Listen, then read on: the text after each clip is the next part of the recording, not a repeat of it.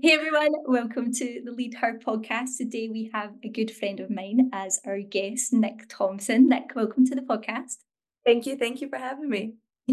Nic is the owner of Redefine You and the athletic artist. And me and Nic actually know each other through our partners, our crazy partners. um, Joe and Chris, who knew each other through playing football at university, and I went to the same university as Chris as well, so I had awareness of who Chris was.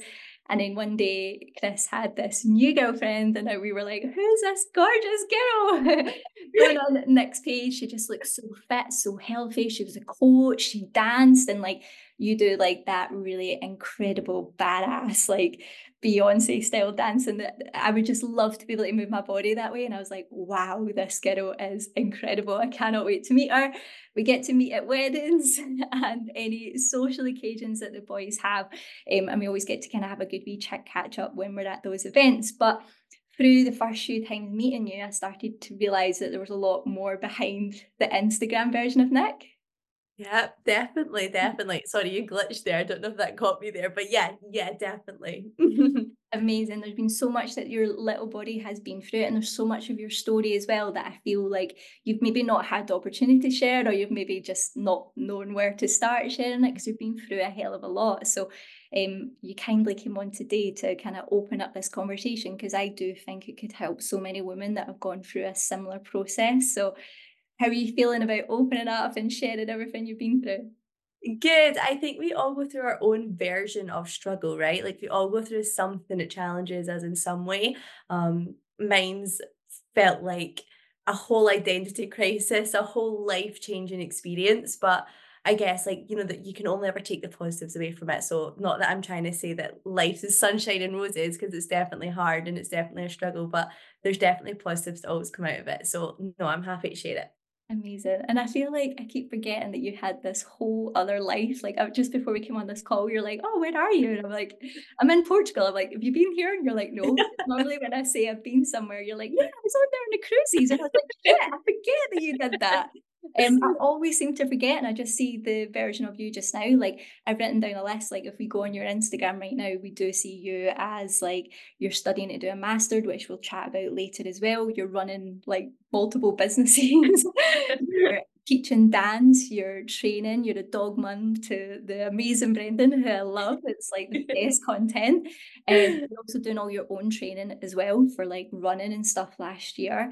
Um, and you're also out partying with Chris and days and traveling, and it's just amazing. It's, it's like not from a place of like, oh God, what's that woman doing? And she's sharing all her life, but I love it. And it's just so authentically you and amazing to see. So, um, yeah, I think we deep dive into like what's been going on before that life that we see now. Cause I think a lot of people on Instagram do see us as fit, healthy, strong, and we've always been that way. But we have all had things that we've had to work through to eventually get here. And that didn't happen overnight.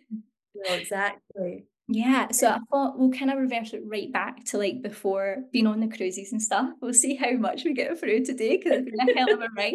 But like, what was like growing up for you like? Like, were you like, right, I'm always going to be a performer, a dancer, this is what I want to do? Tell us about a young Nic.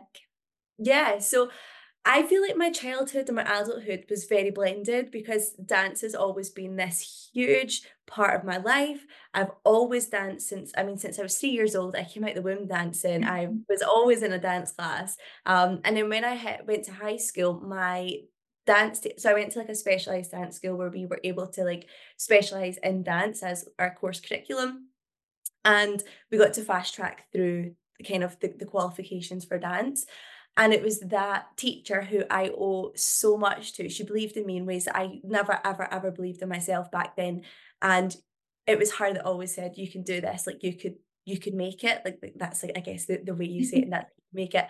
Um, and it was hard that really pushed me to like train harder and to take as many classes as possible. Um, and just really immerse myself in what dance can offer because dance isn't just a case of us like on stage kicking our face and wearing pretty costumes and which is a great part of it and that's like the showmanship of it but it's for me during my childhood it genuinely was my outlet it was my voice. I went through a bit of a troublesome time at high school i never really got on with the people that i was kind of with in my dance class and it was a really like lonely time for me. So like my high school experience, dance was like I can only describe dance as like my best friend. It was the way that I could express myself, I could voice myself. It's the way that I felt heard, it's the way that I felt valued.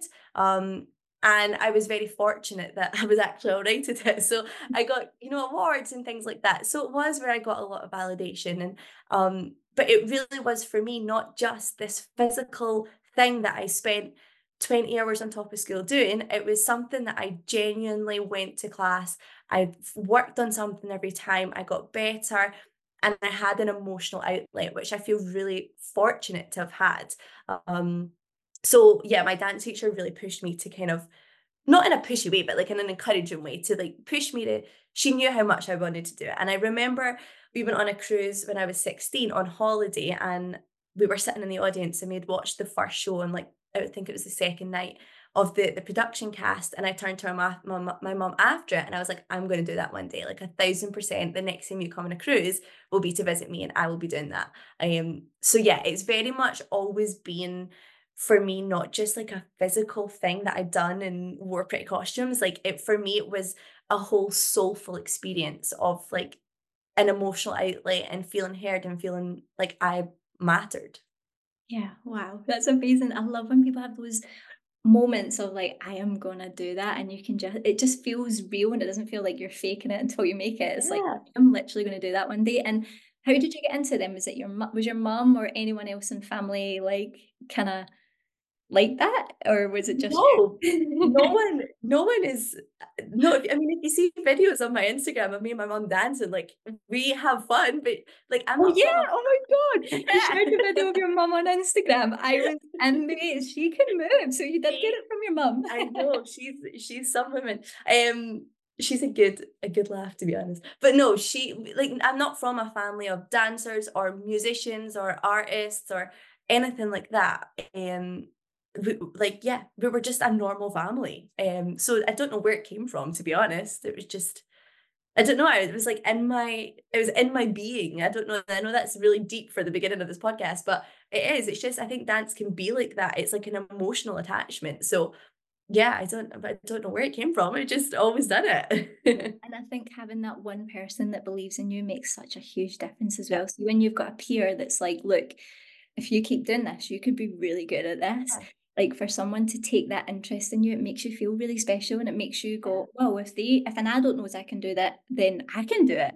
Um, that's and it's even the same with us with coaching women just now. Like e Yeah. even for me, like just having someone like Joe to believe in me, I was like, "Oh, wow, like you actually think I could coach and I could do this?" Like one person you can have such an impact on someone's life Yeah. being that person that like to Exactly. help them achieve things. It's incredible. Yeah.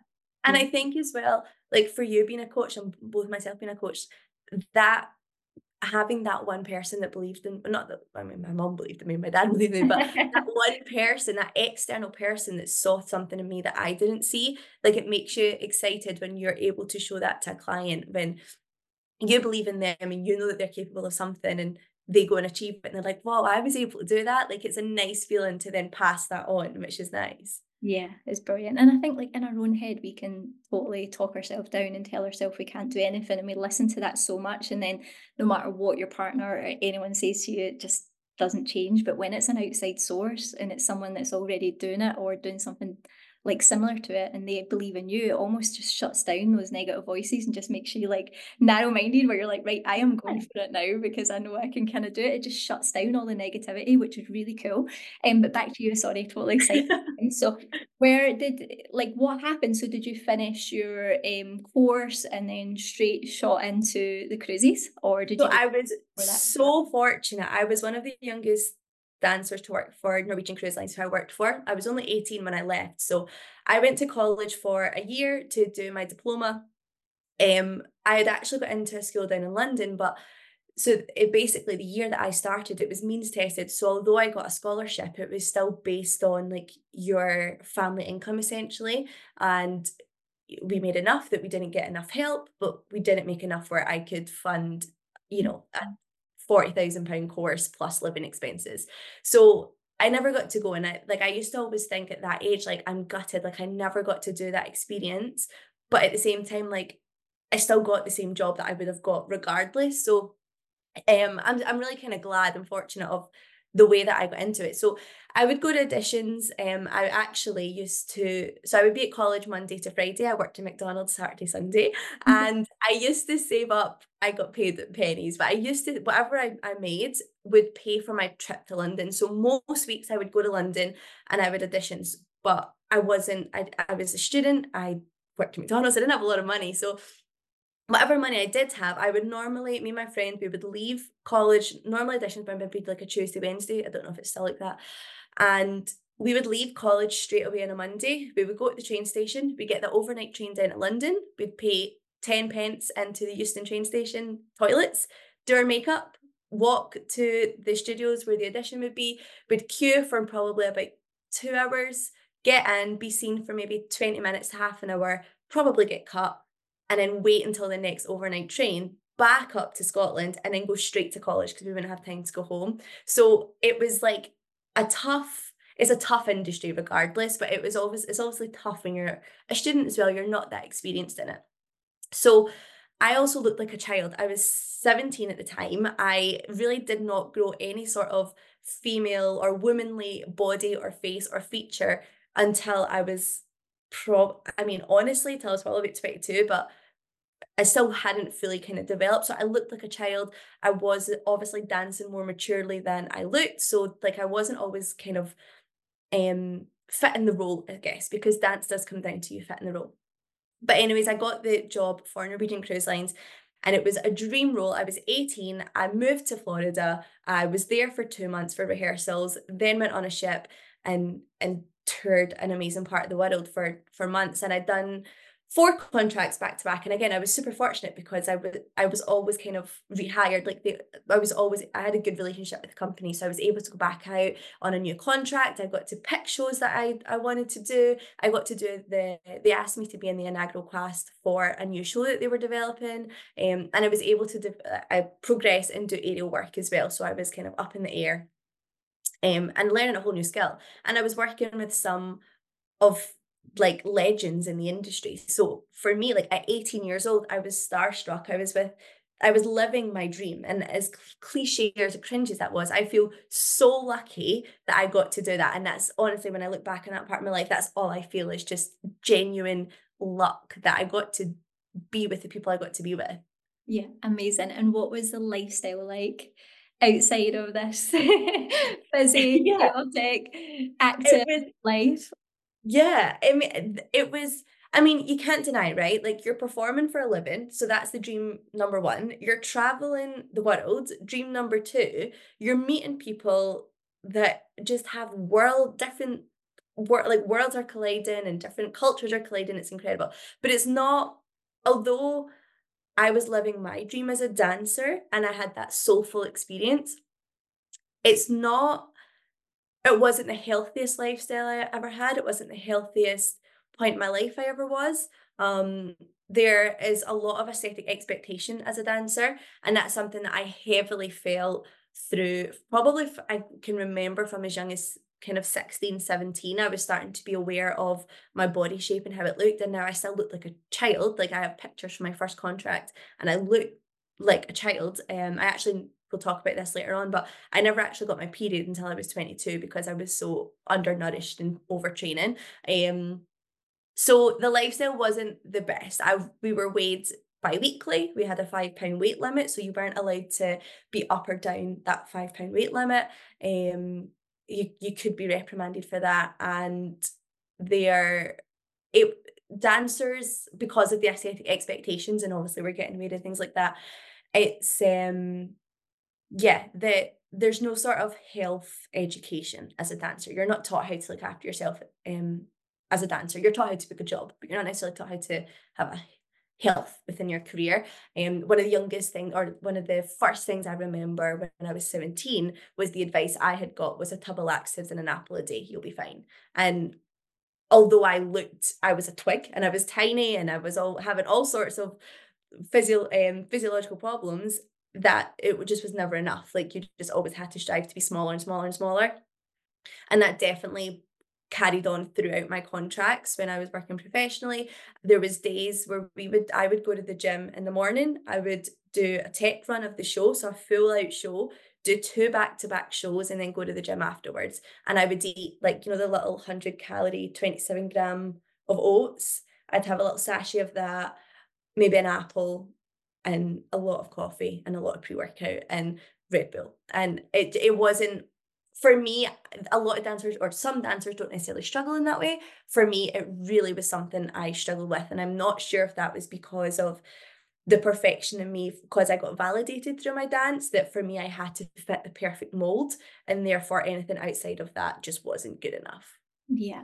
Don't you I don't know if you feel like this, but when I think back to like an 18-year-old me, I feel like I, I was an adult and I knew what I was doing and I was living my life or whatever. But now when I look back, I'm like, wow, I was so young. And I think like you're going to do what people tell you to do at that age, aren't you? Or what everyone else is around you is doing. You're just going to follow suit because that's what everybody does. You don't know any different at that age, I don't think. Exactly. I totally agree. And it's something that I see and with my clients that I work with, like whether you uh, know dance aside, diet culture is a very common thing, and we often are we see our. I was very lucky actually that I didn't see my mum do it, but our parents and our grandparents talking about calories and how they can't eat bad food and they have to be skinny and they're getting ready for their holiday and things like that. It's just like 10 times amplified in the, the dance industry. Um, so like I said, although a lot of these comments weren't necessarily directed at me, you it's all you hear and it's all you don't hear any other side of the coin. So Yeah. it's all that's just going round your head. So you're like, what else is there? Like that must be the answer to the Yeah, it's that era as well, isn't it? Because like Yeah. even a lot of people now, like when we watch Love Actually now, or we watch like Bridget Jones, we're like, holy hell, like why are they literally calling that woman on the telly fat when they're not? Like they're Yeah. Perfectly healthy, gorgeous women, and they're saying that she's got thunder thighs and stuff. You're just Yeah. like, I cannot believe that was on the telly when we were younger. No wonder we were like obsessed with not gaining weight or looking a certain way, even though it was so beautiful and healthy and normal. It's horrible 100%. that we were brought up with that. I know. At college, I always remember I used to drink a lot of those like Booteas and um, yeah. like a lot of detox teas. And that's, I would have a tin, like, you know, the little tin of sweet corn for my dinner, a tin of sweet corn and a, a detox tea after like a 12 hour day. And I just think as an athlete, you're not feeling yourself. Like, no wonder my career ended early. Do you know what I mean? Like, what other outcomes are going to be? Um, but also just for general female health, whether you're a dancer, an athlete, or just an everyday woman, like you're that's not healthy for anyone. It's not even from a mindset perspective. Yeah, definitely. And when I do see photos of you when you've shared them on your Instagram and stuff of you just like starting on the crazies, you do look so young and you're absolutely teeny. Um, and again, a lot of people would be like, oh, look at Nic dancing and traveling the world and doing all this. But you were literally go, go, go, surviving Yeah. on nothing and working Yeah. seriously, seriously hard Yeah, exactly. Exactly. and possibly causing a little damage to your body as well. But yeah. before we move on to that, did your mum ever get to come out to cruises and watch you? Yes, Yeah. she did. We got that dream come true. She came out on my second, um, my second contract. My whole family came out, and they. It was incredible to see my worlds collide. Um, yeah, it was a dream come true seeing them out in there, and I think they obviously loved it too to see that. I made that dream come true for myself, which is nice. That's amazing. I love that your mum got to see you. That's so cool. It's like it's one of those like movie moments, isn't it? When you're like, I'm gonna do that, and then for her to sit there and watch you do it is so cool. Yeah, And yeah, seeing all your hard work pay off as well to get you to that level. Yeah, wild experience, wild. Amazing. So how many years did we do on the cruises? I was on the ship for, or I was on ships for about um four and a half to five years. I was on and off. Again, I was very fortunate that my contracts were very like short distances. So I was maybe home for like a month or two and then I'd be back out again. Um, and then on my third one, I had two medical disembarkations. And then it took me about six months to get back out on the ship again um, from those injuries. Yeah, what were those? So the first one I had was probably the most prominent one, and it's probably well, it, not probably it is the one that um honestly changed my life, and it's something I still deal with to this day. So doing the aerial work that I did, um, basically the, the apparatus wasn't checked correctly before I was in flight and the point hoist, which is the thing that I'm like connected to in the air. I was on the ground, thankfully, but I was meant to go up and it came down while I was in a fast spin and it cracked my skull. Um, so I had a concussion, I had a 12 week concussion. I was medically disembarked for the pain I was in, um, but also just for the like the the concussion for the I was very confused. My brain, like I just couldn't feel like I could operate. I couldn't perform. I was very dizzy all the time. So I was disembarked for that for about six weeks. And then I went back out. And then six weeks later, I ruptured a ligament in my foot and I broke my foot in the middle of a show. So I was medically disembarked after that. Um, and I had to go through hydrotherapy to kind of teach my foot how to move again without this ligament in it. Um, so l- luckily I still got back out though, which was good. Yeah. So one one more kind of, but you didn't know it was going to be one more, did you? Like, No, I didn't. I was I was actually I had that one and I was meant to go out again and on the morning of the contract I was having seizures again and I couldn't go. Wow. So that was from your head injury. You were still having seizures yeah. as well from that. Yeah. So they didn't under or we didn't understand the extent to what that industry or how that um accident impacted me. So I was, I mean, for my whole dance career, I wasn't feeling myself properly. I was overtraining. I was undernourished. Like I said, I hadn't had my period. My hair was brittle. Like I wasn't well looked after from my I wasn't looking after myself. So that firstly didn't help me whatsoever in the recovery side of things. And then when I had my accident, I I was back and forth to the doctors constantly and they were always just kind of saying like, you know, you're just exhausted, you're just tired, you're just dehydrated. It was never really investigated. And then I was having I've had seizures all my life, but I was having I had not had any in almost 10 years, and then I started to have seizures again. So I knew something wasn't right, and in the morning of what was meant to be my fifth contract, I had another seizure, and I just thought, "I can't do this. Like, I can't go into the middle of the ocean having not a clue what's going on in my body, not feeling myself, um, and just feeling detached. Like, I felt like my body and my mind weren't working congruently, like they weren't working together. So I was I made the decision. I was like, I can't do this. Like I just I can't mentally I just wasn't in a good place with it, with the whole industry. And then physically my body just couldn't hack it anymore. I just beat it into the ground.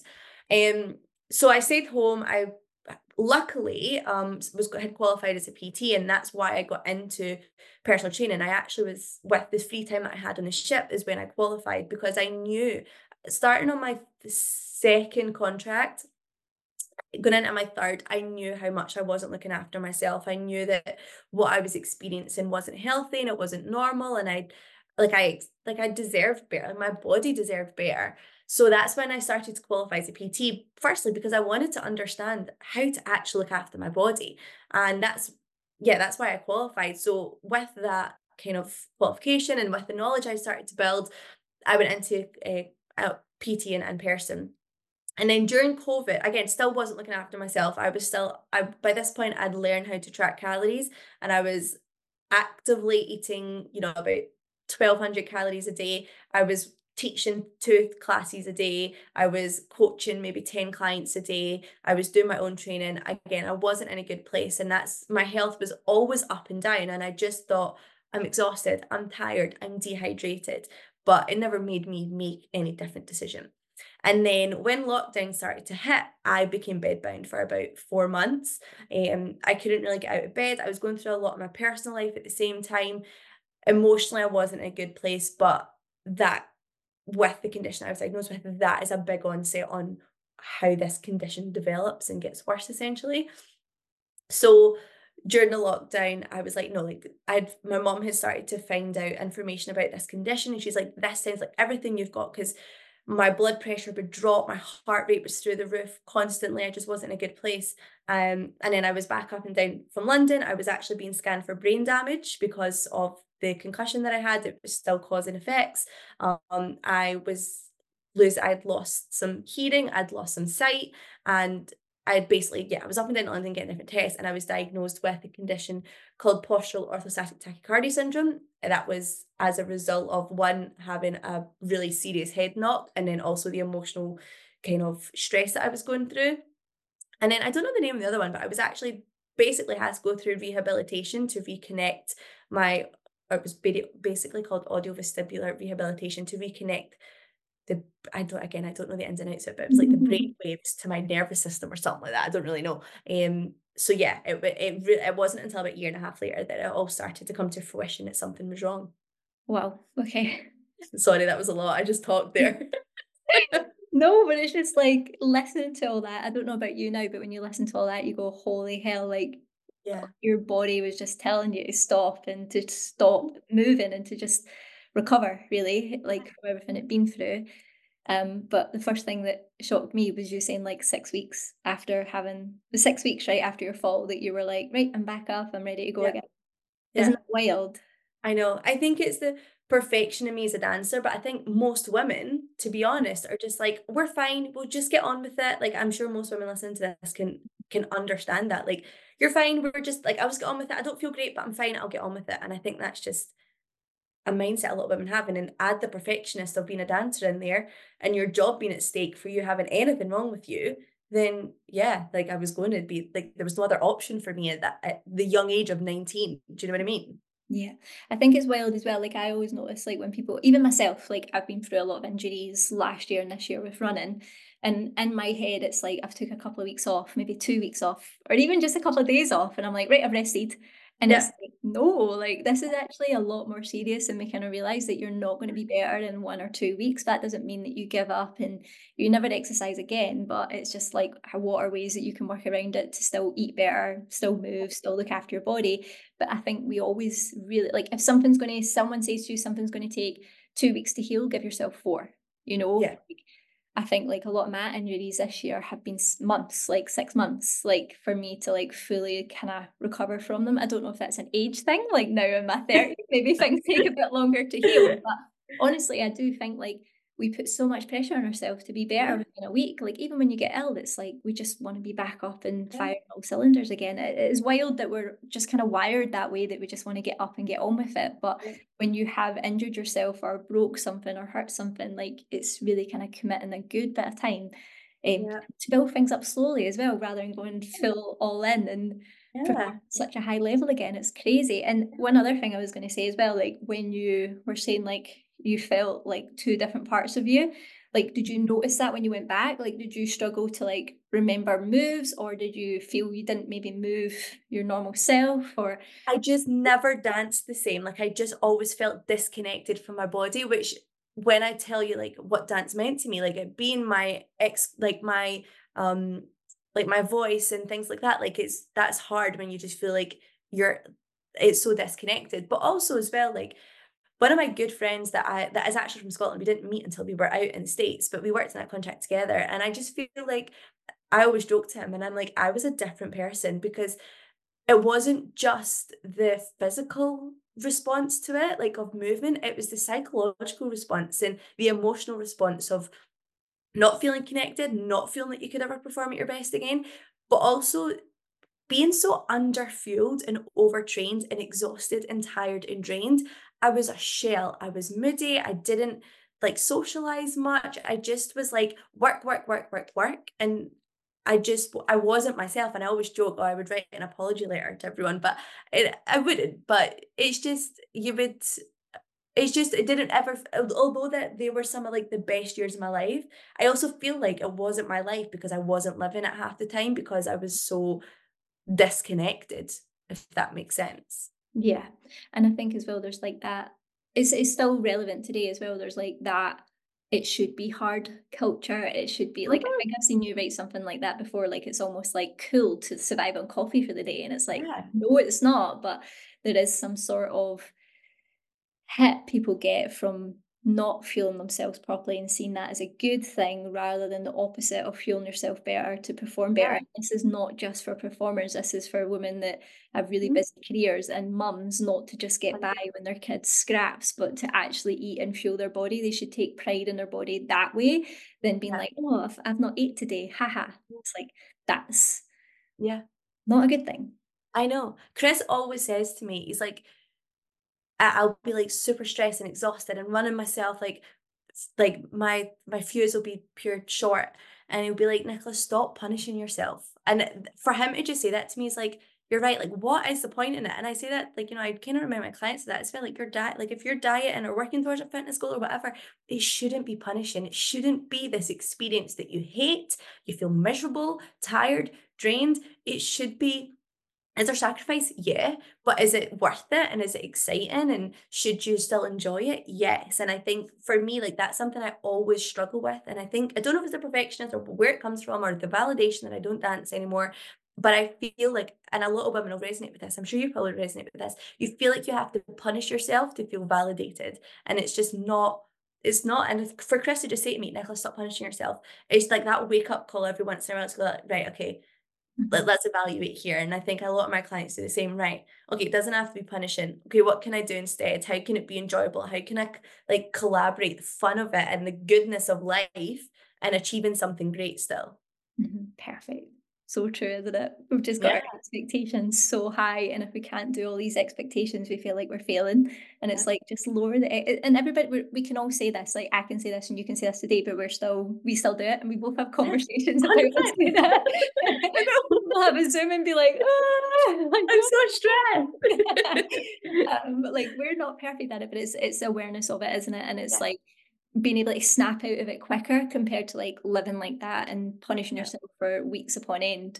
Um, now it's like, okay, it maybe lasts a couple of days and we're like, right, give yourself a bloody break. You're human and you need to have a bloody life. And I think a part of it does come from self-employed and you've been in self-employed like all your life as well. And like you need to work we need to work and we need to always be at our best and and that is an impossible job for a lot of us and that's even like mums as well you always need to be at the top of your game and top of your level.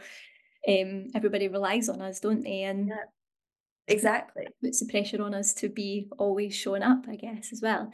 So we had this bad injury then we broke the foot and then we were like right did did you just you were going to do your fifth one?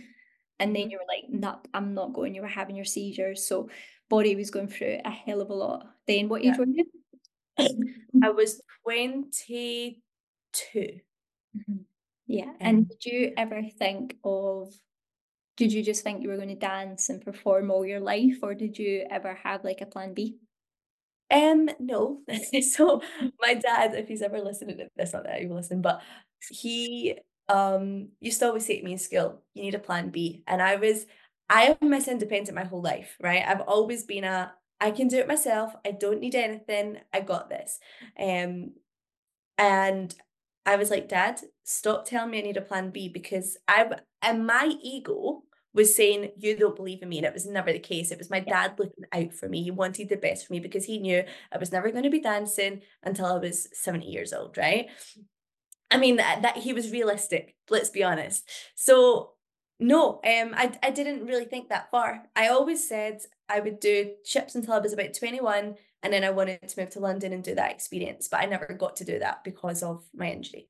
Um, but yeah, I hadn't thought of a plan B. I was just fortunate that I started to dive into this fitness side of things, and I was intrigued by it that almost opened up the door for me to explore it. So probably without that accident, I wouldn't be down that path. Yeah. And do you think it's easy to say that now? Because sometimes I feel like I honestly do think when people tell me stuff, I'm like, everything happens for a reason, doesn't it? But sometimes when you're in the mess and it's hard, like it's really hard to think that way. But like, would you have met Chris? Like, I exactly. didn't know you. Like, not that that needs to change everything, but it's just so funny that like your life just changes in certain ways, and then you you wouldn't even have Brendan. Like, it's wild, isn't it?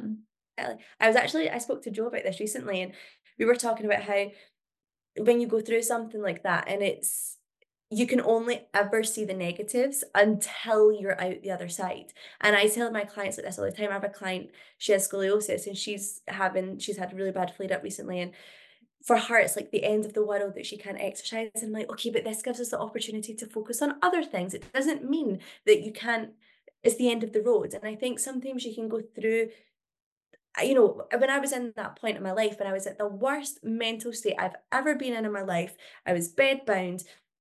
COVID had happened. I was going through a lot in my personal life. I had an identity crisis. My career had ended. like, where do you see positive in that? Because right in that moment in time, there was none. It didn't ever feel like it was. But like you're saying, it's not until you come out the other end and I'm like, okay, well, I've now got a life that I would never have had if I was still in the dance world because I wouldn't have Brendan, I wouldn't have a home, I wouldn't have potentially, I wouldn't have Chris, like I wouldn't have the family and the little world that I'm building now because that's not as a freelancer, you're here, there, and everywhere, you're traveling all the time, you know, you're just a bit of a everywhere. Yeah, And that's great, but I love how Chris comes after Brendan. whoopsies. Babies first. Even if we're babies, we put I I hope I said that at the start, by the way. I I did, I said dog Oh, yeah, I did, I said dog mum, just in case people are thinking, dog mom. like, Yeah, dog, yeah, Brendan is a dog. Um, okay, amazing. I think that ties in really nicely, like with us thinking of, right, what did you do in those hard moments, in the lowest of lows? Like, what got you through those days? Because sometimes people can be sat in those moments right now and they cannot see past it. Like, is there anything that comes back in your head when you're like bed bound? Like, is it other people? Was it things that you did? Like, what helped you kind of slowly come out of that? Yeah. I think for me, it was a very lonely time because I pushed everyone around me away, right? Because I was, like I said, for me, it was a, a complete identity crisis. I danced my whole life. When I had was up and down to London for for my screening and my health testing, they were basically saying you're never really going to be able to be active again, never mind dance again. So for me, I was like, what's the point, right? Because that's the all I've known. It's all I want to do. I don't want to do anything else. I love it. I am and I it I can only describe it as, like, a really bad relationship breakup, like, that's what it felt like, it was like this I just felt I felt broken, and I've just thought, "What like, what am I gonna do? What is my life gonna look like?" Because this is where I hang my hat, this is where I get validation, this is where I feel heard and what I love doing, what am I gonna do? And being bedbound, I couldn't do anything at the time, um, and like I said, I pushed everyone away because I was like I didn't see value in myself past my career title at the time. And I broke down a lot of relationships because I I just didn't see the purpose, like, I was that low. And for me, the thing that allowed me to continue making progress was honestly putting one foot in front of the other, like, it genuinely was that simple. For me, it was actually getting out my bed one day to go and eat breakfast. For me, it was then going for a shower after that. For me, it was then walking around the block. For me, it was then sitting in the garden with my mom and dad and being social, like, it genuinely got to that point. So, it was it was never the like, where I am now, back then, I would never imagine where I am now, running half marathons, training frequently, juggling what I juggle. I I would never have imagined it, and I wouldn't have got there unless I had put one foot in front of the other. So, like, my biggest, biggest piece of advice for anyone that's you know, we all go through hardship and we all have different ways of dealing with it. But for me, it was one foot in front of the other. It was just making those small little steps that allowed me to feel like I accomplished a little bit more than I did the day before. Mhm. Yeah, and people, like, overlook the small steps so much, don't they? And they don't celebrate them, but when you're in that kind of position or Mm. even right now, if you were going through, like, a body transformation or taking a big change in your life, like, it starts with the really, really kinda small small Mhm. steps that seem like nothing, um, Yeah. honestly, nothing beats, like, getting a proper shower. Like, see when you're even, like, unwell and you have that first shower after being unwell, Yeah. you're really low and you have a shower, I don't know what it is, but Yeah.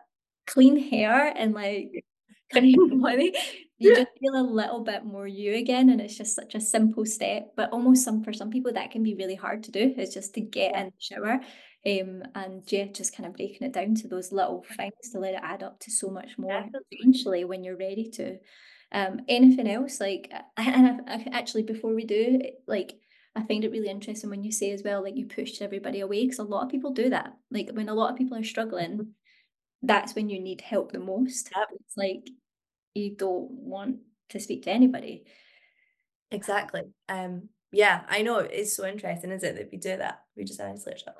I also, when I was diagnosed with my health conditions and I was getting treatment, It was when I was actually diagnosed with I don't know if diagnosed is the right word for this, but I was diagnosed with um, relative energy deficiency in sports. It's called RED-S. It's very common. Not well, yeah, it's actually very common for female athletes, but it is uh, there's a, a relationship between poor menstrual dysfunction, um, bone density and basically undernourishment.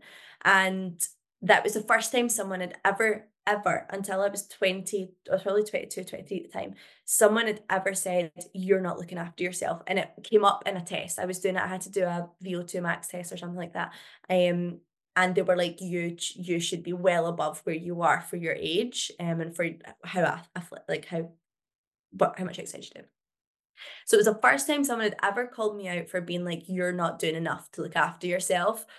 And I think that was a big trigger. And it was when I started, I had got a coach and I was like, look, I I don't want to know calories and things like that, but I need to get better. And that was just where it was. And I think having someone that was an external source that really didn't know what I was going through, but just made sure that I'd done the basics to look after myself was really helpful. So although I pushed everyone away that was close to me, having someone external who was looking at my health, not me, was really beneficial because then I'm very like I am very goal driven. I think a lot of women are. A lot of the women I work with need to have a running goal in sight, like a, a race or a specific holiday. Like we like to have goals.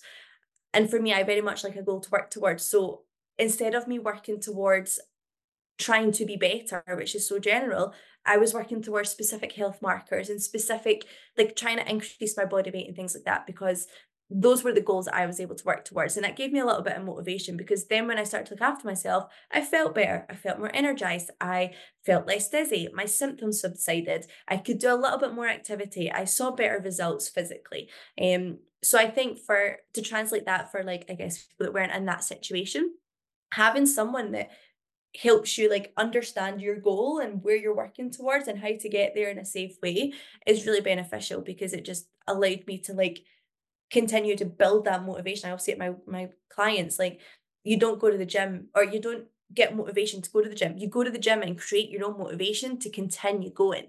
Um, so that's what that done for me. So I think that was really a beneficial tool for me as well to have someone overlook it and just give me a little target to work towards.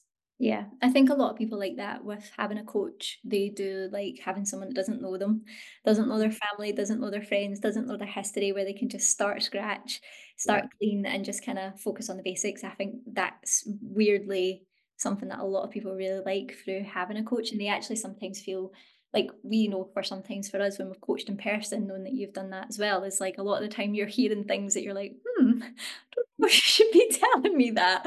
Like I've only been, I've only spent two hours with you and, you- and you're sharing all this stuff with me. But I think a special place and a special thing about coaches is that we listen.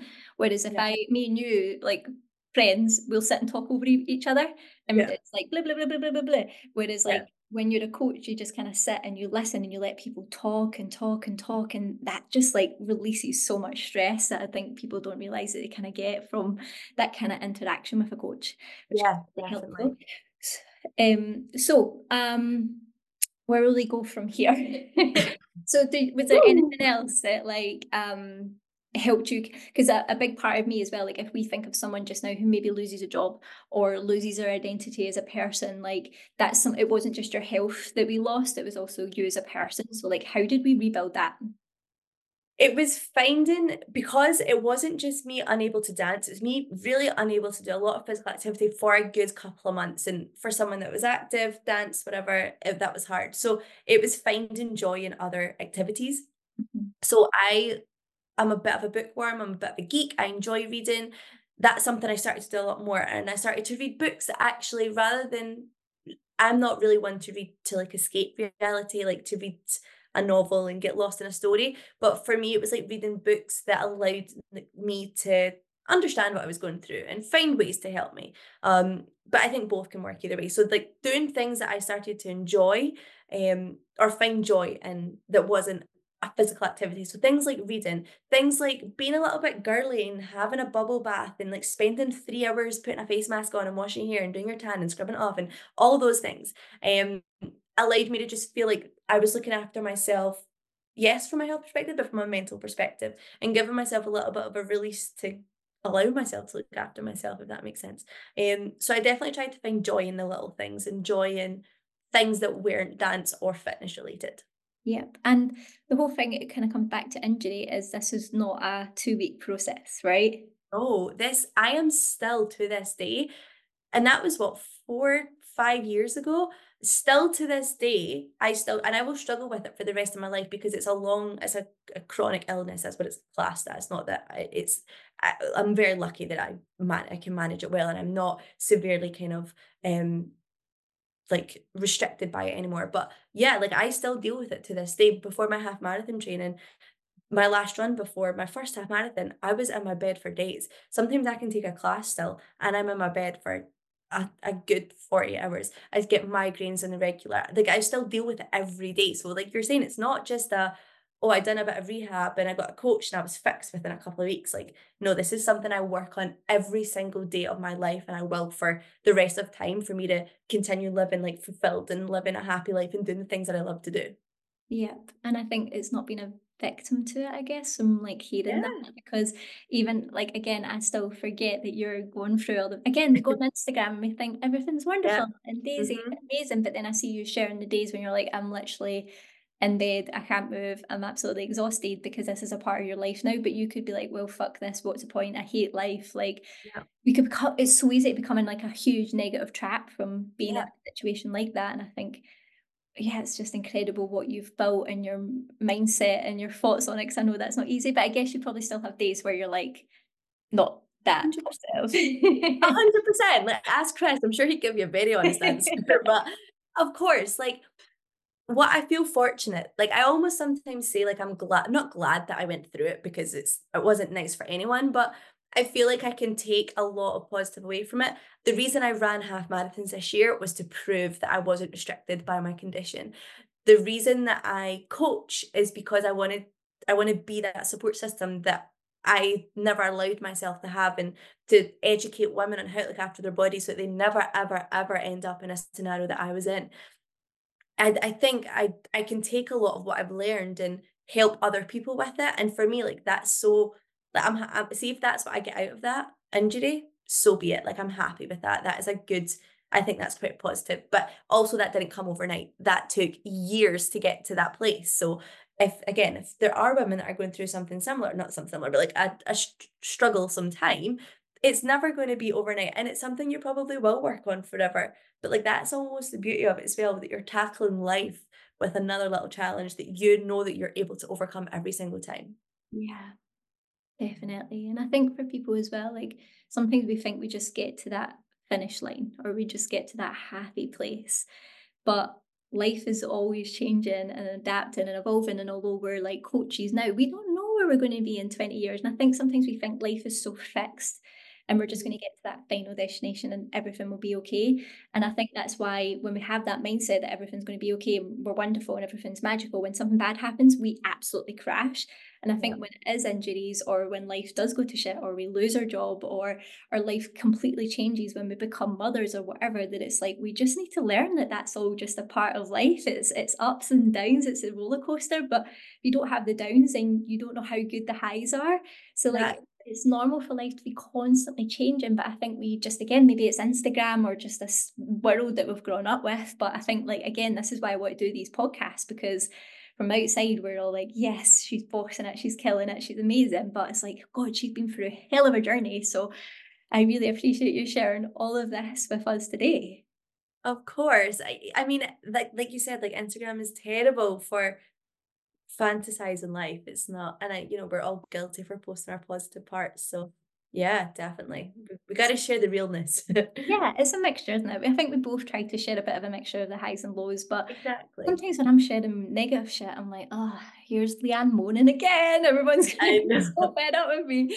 I know. I'm like, I don't want to sit like I think what I like with us both talking about social media because people don't get that side of our life is like I don't wanna sit and write negative shit because then you're staying in that negative sit situation. I wanna sit and think about something positive and get myself out of that funk. So I think that's the problem as well, is like it's like I've been on social media since like before like I even met Joe, like 2013. When it first came out, I was like Instagram mad. Like I was always an Instagram girl. And like you can see my life through Instagram, like the party Yeah. days, like old boyfriends.